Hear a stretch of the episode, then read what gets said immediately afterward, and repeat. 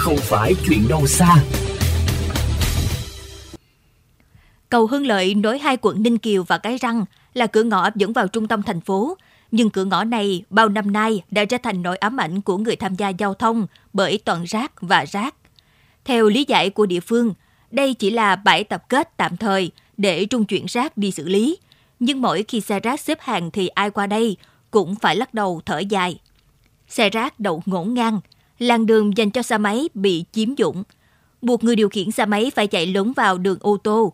Rác thải vương vãi từ vỉa hè xuống lòng đường, bốc mùi nồng nặc. Nước từ rác thải thì chảy lên láng khắp nơi, vừa dơ bẩn vừa nhếch nhác. Ông Huỳnh Văn May, sống đối diện bãi tập kết rác quận Ninh Kiều cho biết. Rác 3 4 giờ sáng á, là xe xe lớn chưa lại lấy là đó, nó le ra tới ngoài lộ luôn á bị ở trong đầy rồi. Rồi ba gác hay gì lại cứ thảy thảy giết rồi ra ngoài luôn. Đó mất lịch sự rồi. Đúng là nó có cái bãi tập trung riêng gì sao á. Xa nhà gì để chất đóng dài dài ở ngoài. Hôi lắm. Bãi rác thứ hai có tuổi đời cũng vào loại nhất nhì thành phố, đó là dưới chân cầu Đầu Sấu, phường Hưng Lợi. Bãi rác này gây ảnh hưởng lâu dài cho đời sống người dân, bởi vì địa thế dưới gầm cầu thiếu ánh sáng và không thông thoáng, nên mùi hôi cứ lẫn quẩn. Chỉ cần ngồi uống một ly nước tại các hàng quán nơi đây, có cần gió đến là hoàn toàn có thể cuộn rác bay vào nhà.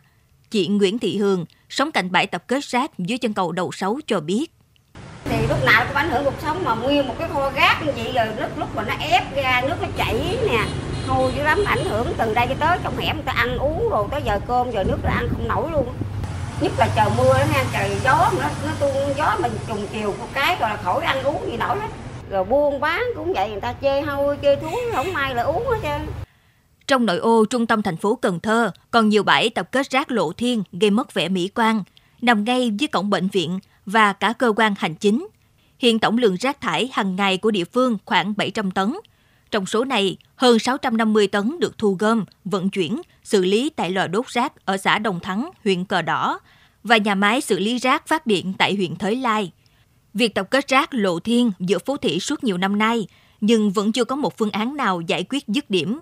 Chỉ tính riêng quận Ninh Kiều là đã có 11 điểm tập kết rác nằm ngoài lòng đường, vỉa hè.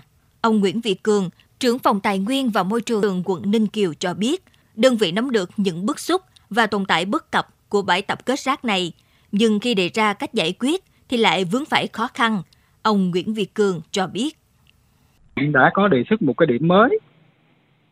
Điểm mới đó hoàn toàn cách xa các hộ dân gần cái trăm thước vậy đó, nhưng mà khi làm thì dân lại gửi đơn cho lên thành phố thì giờ thành phố đang giải quyết cái đơn của dân chứ không phải là mình không biết cái vị trí đó nó gây nguy hiểm nhưng mà tại vì cái vị trí đó là nó có cả chục năm nay rồi vị trí mới thì nó nằm trong đất công của quận nhưng mà dân thì lại không chịu cũng theo ông Nguyễn Việt Cường, Ủy ban Nhân dân thành phố đã đồng ý với quy hoạch bãi tập kết rác mới dành cho quận Ninh Kiều. Quỹ ban Nhân dân quận đang gấp rút triển khai để cuối năm 2024 là đưa vào vận hành.